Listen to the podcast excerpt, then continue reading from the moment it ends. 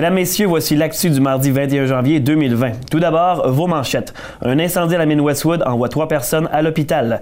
La ville d'Amos et Gazoduc s'entendent pour le prêt d'un terrain. Et à la Claire Ensemble sera la fête d'hiver de Rouen-Noranda. Trois travailleurs miniers ont été transportés à l'hôpital par ambulance suite à un incendie survenu sous terre à la mine Westwood. Selon un communiqué de la minière IAM Gold, ils se trouvaient dans un état stable lors du transport qui a été effectué par précaution. Les familles des mineurs ainsi que leurs collègues de travail ont été avisés de la situation. L'incendie s'est déclaré lundi vers 15 heures. Les mesures d'urgence ont rapidement été déployées. Une équipe de sauveteurs miniers a été mobilisée puisque les trois mineurs manquaient à l'appel. Une enquête sera réalisée pour faire la lumière sur les causes de l'incendie. Le quart de travail d'aujourd'hui mardi a été annulé pour permettre l'investigation. L'usine poursuit toutefois ses opérations à la surface. L'écrasement de l'hélicoptère ayant coûté la vie à Dominique Trottier en novembre 2018 a été causé par la dégradation des conditions météorologiques. C'est ce qu'a conclu le rapport du Bureau de la sécurité des transports. Dominique Trottier devait se rendre à Mirabel à partir de Rouen-Noranda. Le vol a été autorisé malgré qu'il ne correspondait pas aux critères du programme de formation de pilotage. La victime n'avait que 7,5 heures d'expérience de vol. La ville d'Amos a conclu une entente avec l'entreprise Gazoduc qui envisage le développement d'un pipeline entre l'Ontario et le Saguenay-Lac-Saint-Jean. L'entente prévoit l'utilisation d'un terrain sur le bord de la route 395 pour entreposer du matériel destiné à la construction du pipeline. Le maire d'Amos, Sébastien Dastou, assure qu'il ne s'agit pas d'un appui au projet. Gazoduc ont un besoin d'entreposage lors de la construction comme telle du, du, gazoduc. ils ont besoin d'un endroit pour pouvoir euh, euh, installer là, des, euh, tuyaux puis du gravier. Alors, comme on a déjà des terrains industriels en devenir, ben, nous, on avait un certain intérêt à ce qu'ils puissent aménager un fond de terrain, un pad qu'on appelle, pour pouvoir installer des équipements. On s'entend que ça ça fait pas c'est pas, pas, un appui au projet. Euh, Gazoduc doit passer par le BAP. Et si jamais le projet pour se réaliser, ben nous, on aura une entente avec eux comme de quoi qu'ils pourront euh, venir utiliser 14 hectares pour deux ans. On parle de 2021 à 2023 pour venir installer du, du matériel, tout simplement. On peut également entendre la porte-parole de l'entreprise Gazoduc.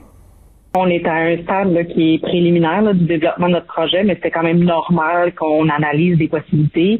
On a eu des discussions avec la ville de Amos pour regarder pour un site potentiel, justement pour l'entreposage de nos tuyaux euh, durant la période de construction. Il faut juste se rappeler par contre que c'est, on parle vraiment d'un entreposage qui serait temporaire. Donc il faut, dans le cadre du développement de notre projet, d'identifier des sites potentiels. C'est pour ça qu'on a entamé ce genre de discussion exploratoire. Toujours à Amos, la municipalité a dévoilé son rapport des mises en chantier en 2019, une année moins importante au niveau des investissements, notamment pour les secteurs commercial et industriels. Le maire d'Astou ne s'en inquiète pas particulièrement ce qui ressort, c'est que bon, au niveau total, on a euh, on a émis pour 27,6 millions de, de, de, permis euh, construction et rénovation, qui est un petit peu plus bas que les dernières années. Par contre, au niveau du résidentiel, on voit une, une hausse. Donc, il y a des terrains disponibles, il y a des gens qui construisent là, des maisons, entre autres, unifamiliales. Et, euh, et ça, c'est positif. Alors, il n'y a pas eu de grands chantiers majeurs à Amos comme tel, comme les dernières années, mais, mais, mais somme toute, si on regarde le nombre de permis, c'est plus élevé que les dernières années. La Société des eaux souterraines demande que l'étude hydrogéologique du projet North American Lithium à Lacorne soit réactualisée. Pour l'organisme, le tonnage plus élevé de l'exploitation et la forte augmentation de la dimension de la fosse pourraient changer les impacts potentiels sur la morane Aricana. On peut entendre le directeur général de la CESAT, Olivier Pitre. Oui, il y, a, il y a des parois qui se rapprochent de la morane Aricana, qui étaient déjà très très proches. Euh, ça, c'est exact. Euh, d'autre part, on sait aussi qu'il y a une bonne part de cet agrandissement qui se fait en, ajoutant un genre d'annexe à la fosse au sud-est. Et puis tout ce secteur-là n'a jamais été instrumenté, étant donné qu'il faisait pas partie du plan de minage au départ. C'est un secteur où il n'y avait pas de piézomètre.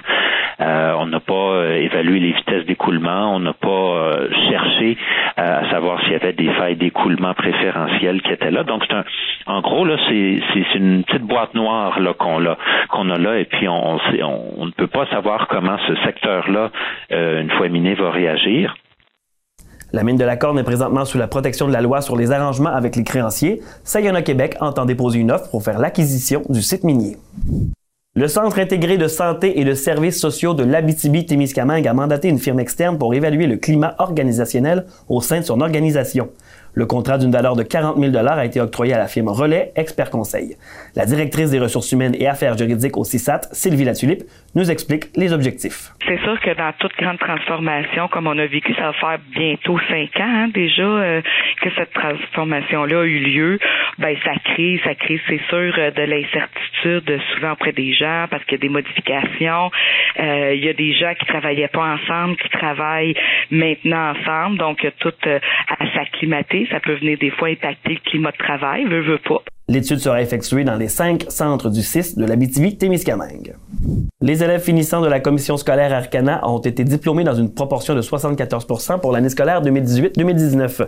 Ces résultats ont été qualifiés de satisfaisants par l'organisation qui en est à l'an 1 de son plan d'engagement vers la réussite. Le taux de diplomation de 74% marque une autre étape vers l'atteinte de la cible du 80% alors qu'il était de 72% en juin 2017. L'organisation travaille continuellement à revoir ses pratiques pour améliorer la réussite des élèves, comme l'explique la secrétaire générale Joanne Godbout.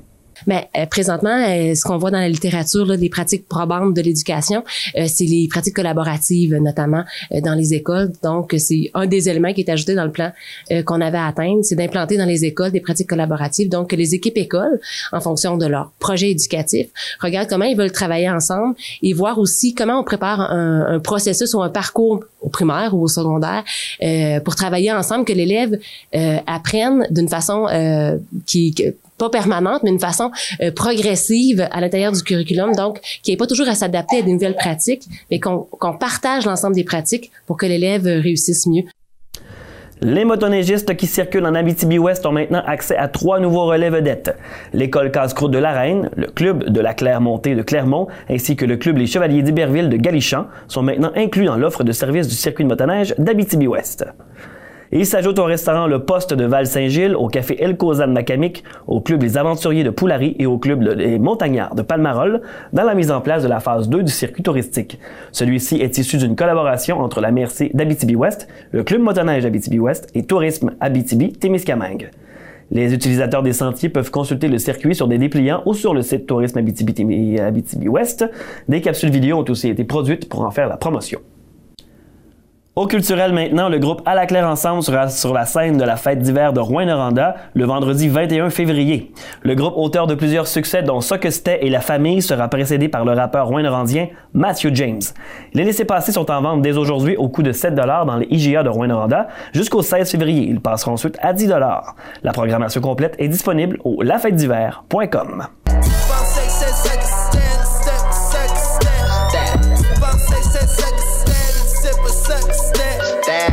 L'enseignante et cinéaste Béatrice Mediavilla offrira une conférence sur le cinéma dans notre région dans les cadres de la saison 2019-2020 des Belles Soirées.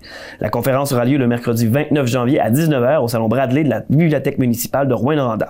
Elle propose un survol s'étendant du film Silent Enemy de Harry P. Carver, tourné au chute Topping au Témiscamingue, et se terminant avec Souterrain de Sophie Dupuis, tourné à l'été 2019 dans la région de Val-d'Or. L'entrée est gratuite. Pour en savoir plus sur la programmation de ces soirées, il est possible de visiter le site web de la Bibliothèque de Rouen-Noranda. L'équipe de la télévision communautaire du Témiscamingue TV Témis a présenté sa nouvelle programmation. Parmi celles-ci se retrouvent plusieurs nouveautés. L'émission Carnet de visite permettra de visiter des attraits et sites touristiques. La série Ici et ailleurs proposera quant à elle des entrevues avec des Témiscamiens ayant choisi de vivre en ville. TV Témis poursuit aussi la diffusion des matchs des Pirates de Ville-Marie, ainsi que de nombreuses autres captations. Les détails de la horaire sont disponibles au témis.tv. Au sport maintenant, le club de curling de Lassar présentait cette fin de semaine la cinquième édition du Double Open ce sont 16 équipes au total qui se sont disputées les honneurs dans les différentes classes. Dans la classe A, le duo Amoswa composé de Geneviève Quentin et Alexandre Michaud ont été parfaits sur toute la ligne en remportant leurs quatre parties. Dans la classe B, le couple de Lynn Bordelot et Éric Tremblay de la Sarre sont repartis vainqueurs.